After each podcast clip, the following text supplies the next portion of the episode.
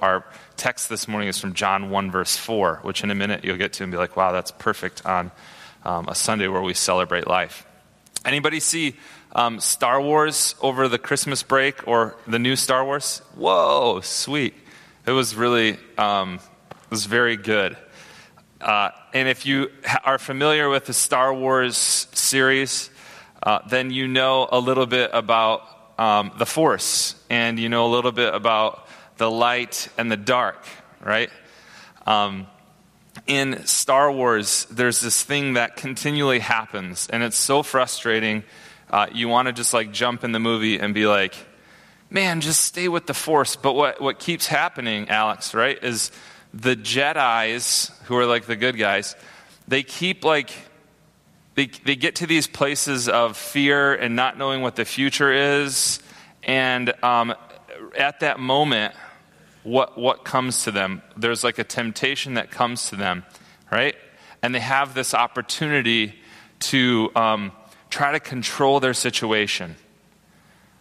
They, they're presented with something and they have an opportunity in their fear to react and to go handle the situation on their own, in their own strength, in their own power, to run ahead of the, the, the thing that they're walking through, to get ahead of it, and to go fix it themselves.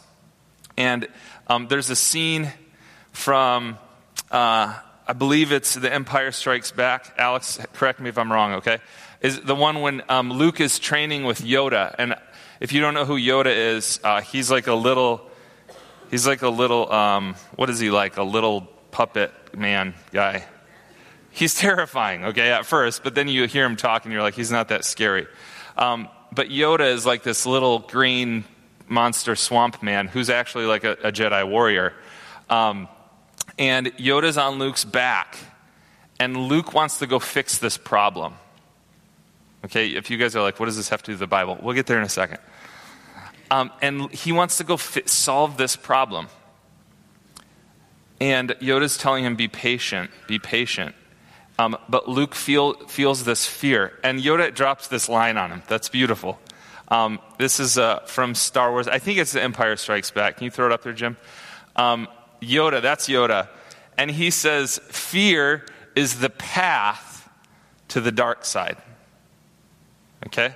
It's sort of the seed that leads to the dark side. Because what you have in Star Wars are these Jedi's who live in sort of like in, in unity with, with uh, the world and with people, and they have this temptation to go control things and fix it on their own strength and their own power. And in that moment, they become a part of like this the dark side. That's where you get Darth Vader. Darth Vader used to be a good guy and then he became like a bad guy. And if you see the new Star Wars, like, there's all these questions about, I'm not going to like spoiler alert it, but it, does Luke become like his father? Does he walk in that same path? Right? And so this quote, fear is the path to the dark side. Fear leads to anger, and anger to hate, and hate to suffering, could come right out of the Bible. That's all I'm saying. It doesn't, if somebody quotes it and be like, doesn't it say in the Bible, fear leads to anger and anger to hate and hate to. Just say, no, that's Star Wars, not the Bible. Um, but it does say in 1 John 2, verse 11, that anyone who hates his brother, anyone who lives in hate toward his brother, lives in the darkness. The, the light is not in him. Now, um, hate, anger, fear, they're born out of this desire to sort of like control the world, to be the ones who dictate how things go, who determine the path. And sometimes fear can be good, right? Um, if you are, uh, let's say you're at the San Diego Zoo. Does anybody go to the San Diego Zoo a lot? Caleb, you do, right? Okay, Caleb. You're at the San Diego Zoo, and you know the tiger? You go to see the tiger at the zoo. You don't see the tiger at the zoo? You can never see him. That's why. You go to see the tiger and you can never find him. It's like, where is the tiger? He's in the corner behind the trees. He's hard to see, right? We have been to the zoo and looked for the tiger and you like see a little tail.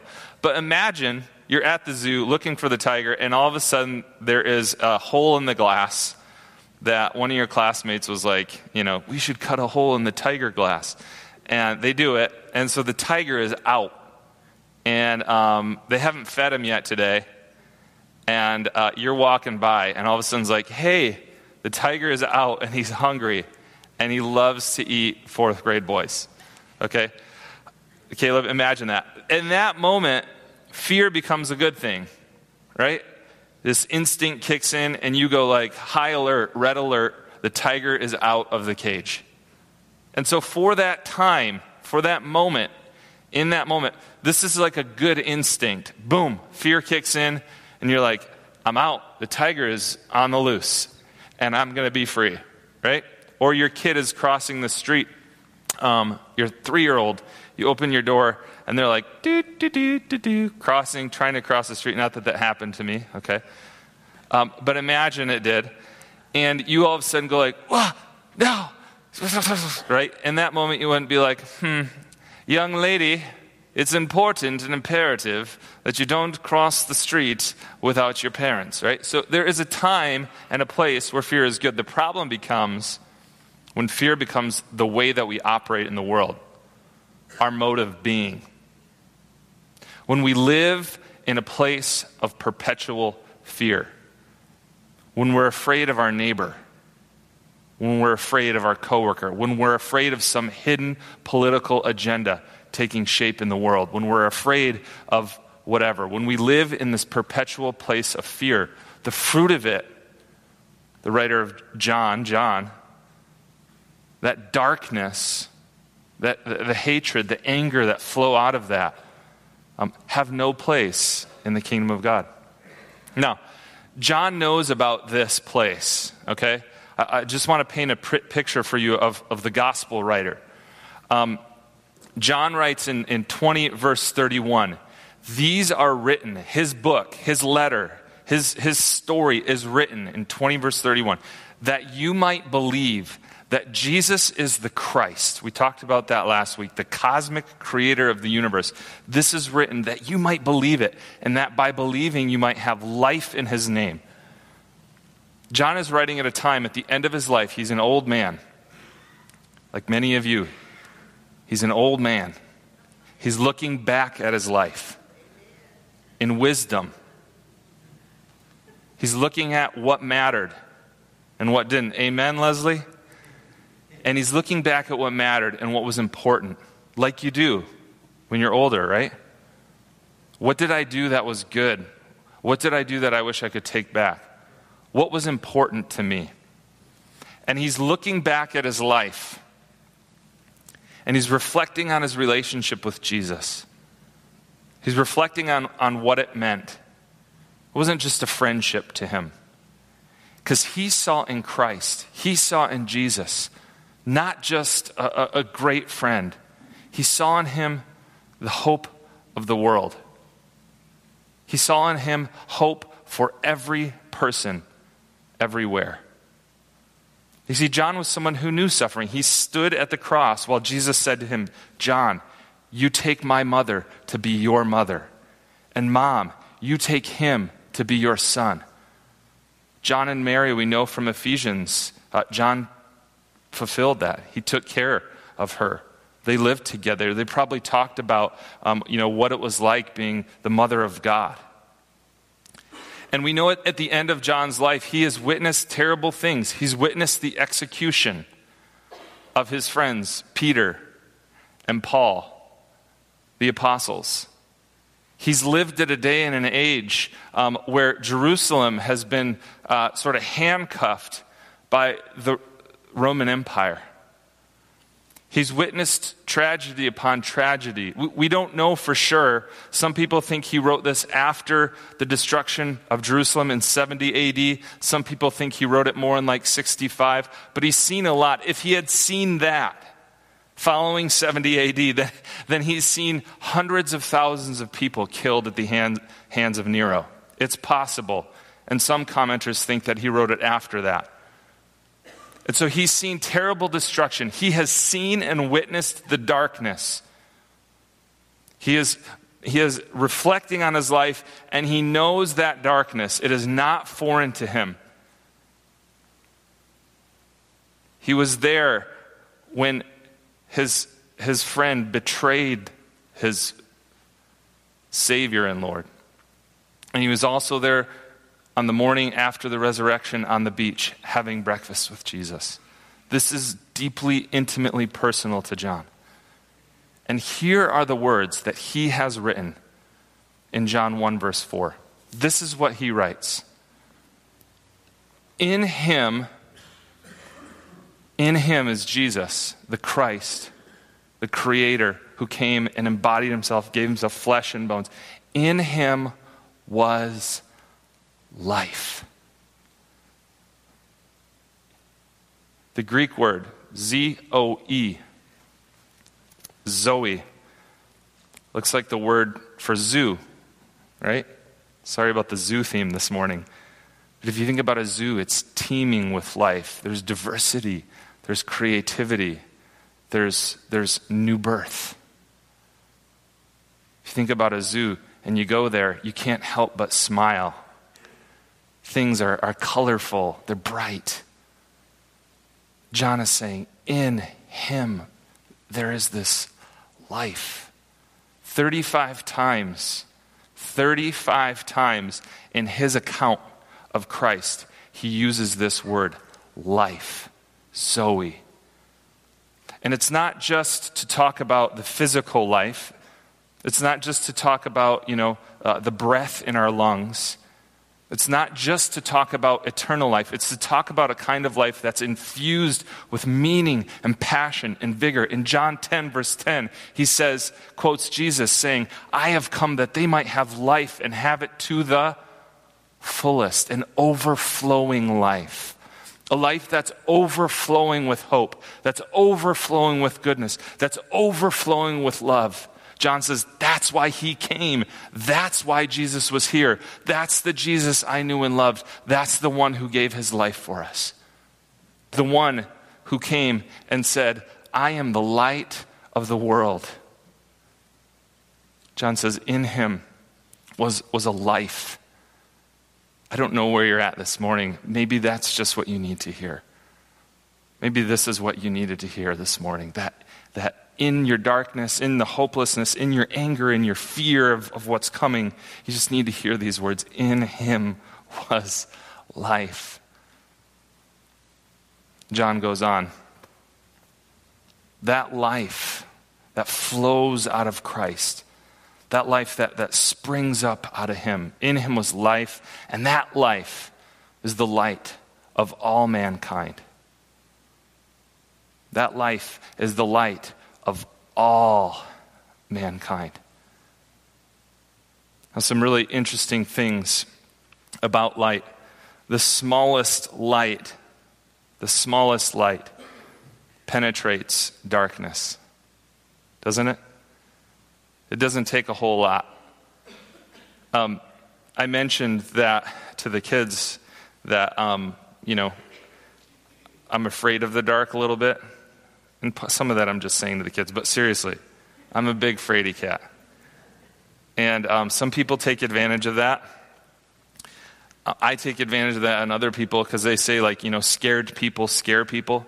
So I, I do a lot of this around the office, standing around corners and like, ah, scare people. And uh, Scott usually gets really like, uh, he's scared as well. It's fun. But the smallest light penetrates that darkness, doesn't it? You know, with my kids, I, I plug in a little light, or sometimes I leave the door open just a crack. Just a crack in the hallway. Dad, can you leave the light on? Yeah. I don't leave the door open the whole way. Just a little bit of light penetrates that darkness. It doesn't take a lot, does it? It's interesting after uh, the attacks that happened here in December, our family has a thing that we do around Advent, and um, we, we, it was Julie's family tradition.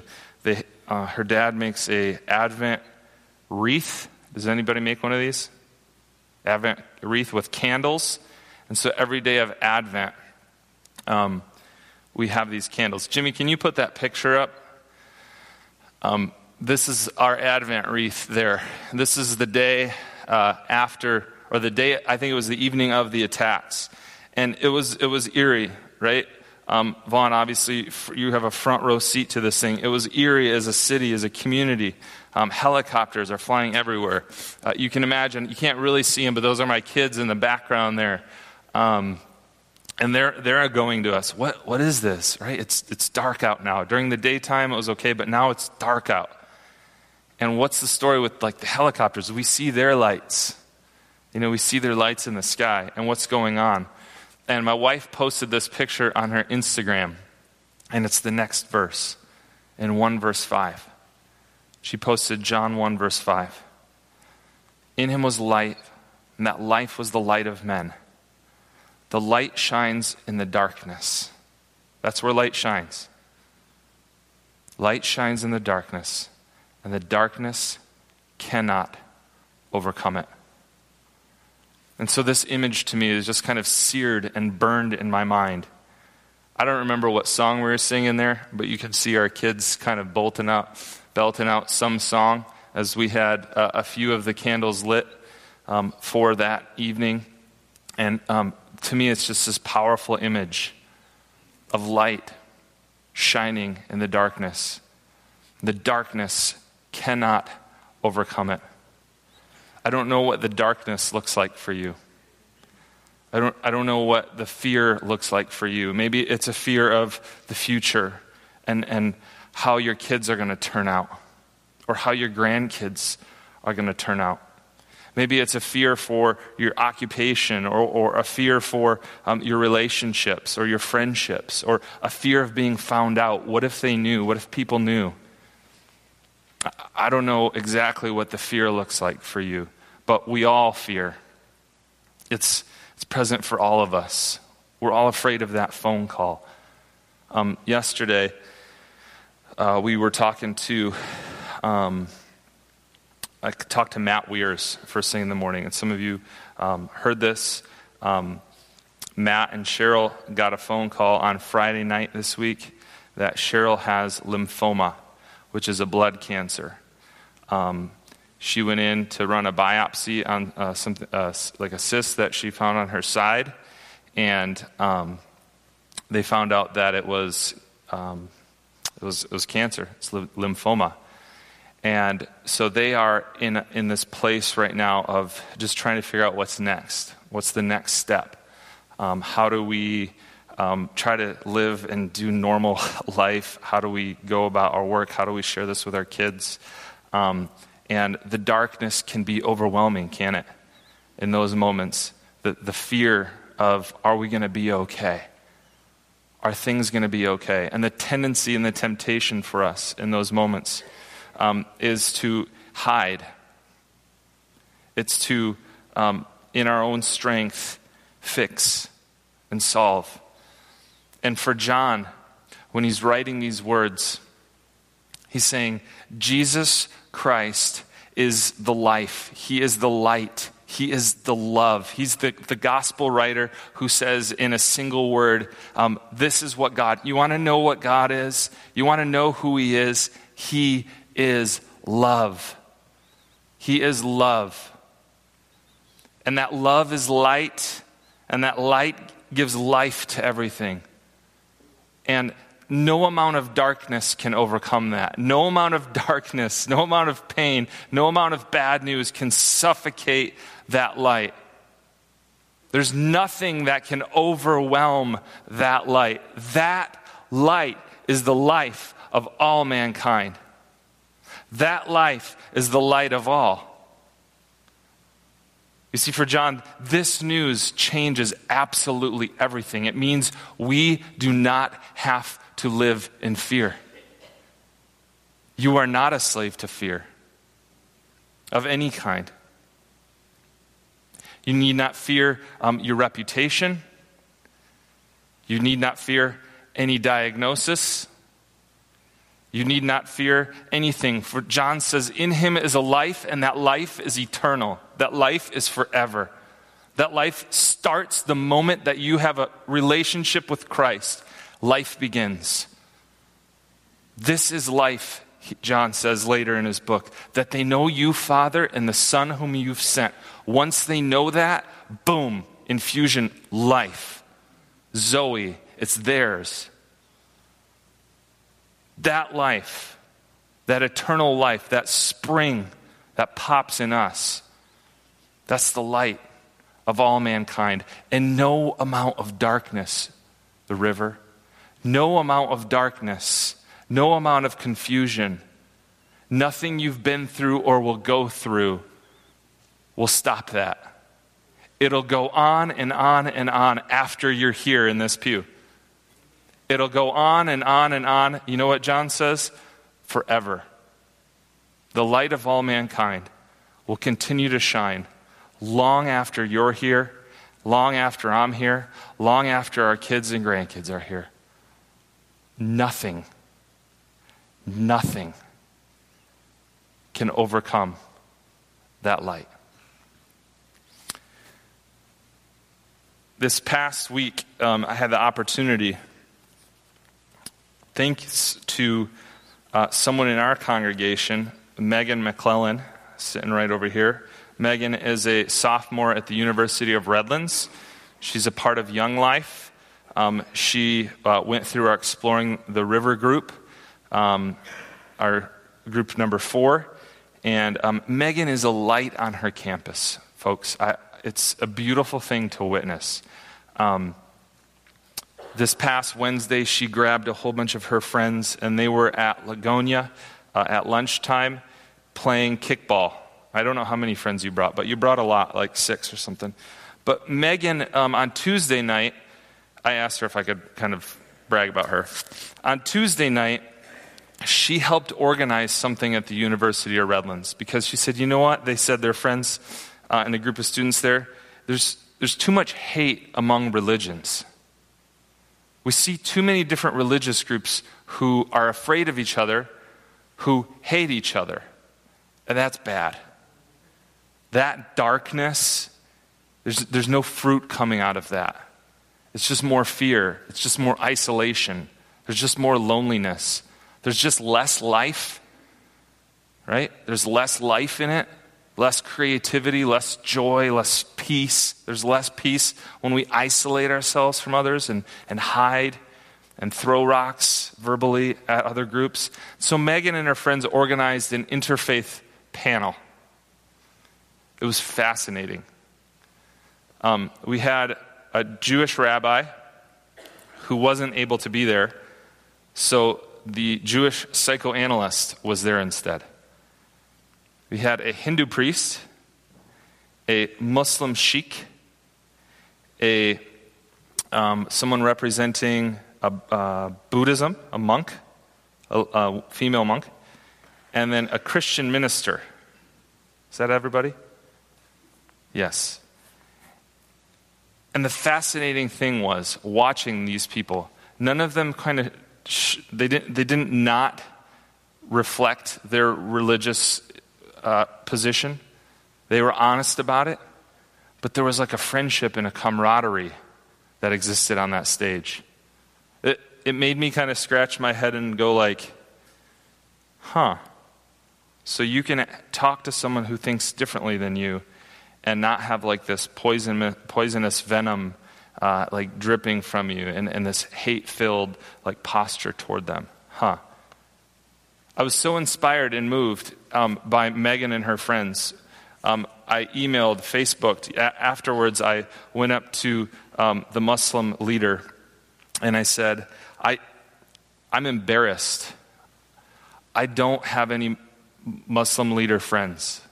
I'm a minister in this city, called by God to spread the good news of the gospel of Jesus Christ, and I don't have any Muslim leader friends. Can I buy you a cup of coffee and learn a little bit of your story, of how you came to be the man that you are, in the place that you are? Now we know there's like a million questions you might have, like, wait a second, I thought we're supposed to try to convert, and I, th- and I think there is a time for that. I'm hoping our conversation does lead to Jesus, because as a Muslim leader, this person professes that Jesus was a great prophet.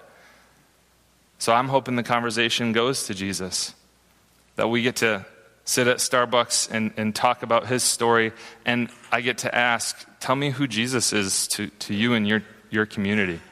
To us, he's not just a good man. To us, he's not just a prophet. To us, he is the light of the world, the hope of all mankind. So that's where I'm hoping the conversation goes this week. You can pray for me. I've never done this before.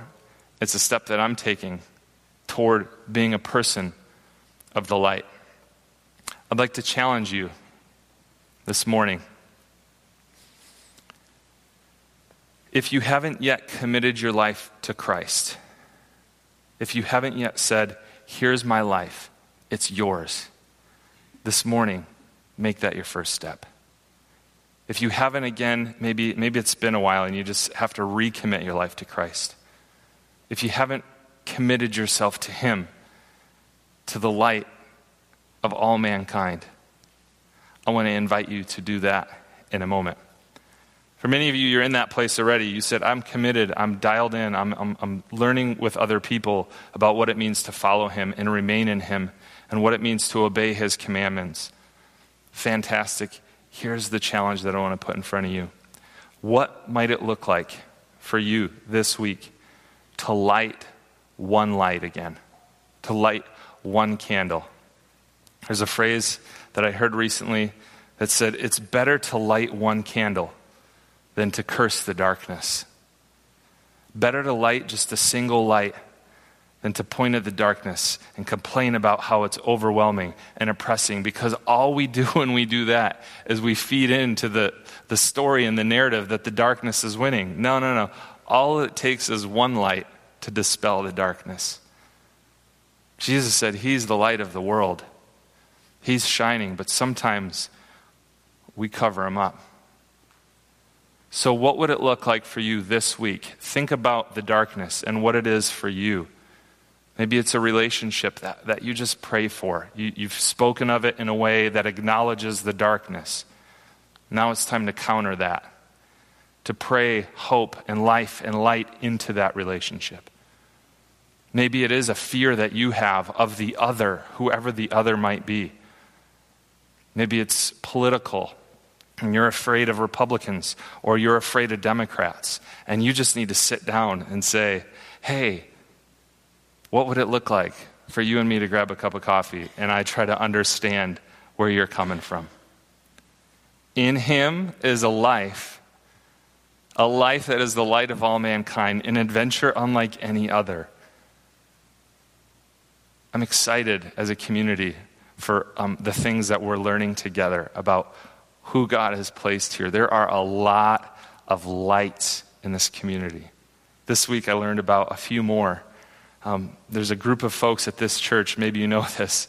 They write to people in prison uh, letters, um, and they have like mentoring relationships with people in prison. If you want to know more about how to do that, maybe for you there's a fear of criminals, and you just need to go like bless some criminals, bless some, some brothers and sisters who are locked up. Eileen Vandelindy is the person to talk to email me. I'll connect you with her. She said this week she, she had a, um, an email cor- or, or a correspondence, a letter correspondence with an inmate, and it was about one of these verses. It was about how Jesus is the, the light of the world, how he is the life and the source of life. Maybe for you, um, you, you, heard Miriam's testimony about helping at the, um, I can never say it, San Bernardino Pregnancy Resource Center. Is that what it's called? Close enough? Um, and so it's just talking with her hey, how could I help out with that? Light one light. You have to change the world. What would it look like for you to say, This is a place of fear? Maybe you have um, a history of mental illness, or someone in your family has a history of mental illness. And you just say, You know what? I'm going to visit um, the behavioral medical clinic. I'm just going to go up and, and say, Hey, can I go in? They're going to say no. By the way, you're not allowed to go in but you just say, I just wanted to pray for you and your staff today. Okay? Maybe that's the step. What is the, the, the light that Jesus is inviting you to sort of just let shine? Because he is the hope of the world, he is the light of all mankind. Let's pray.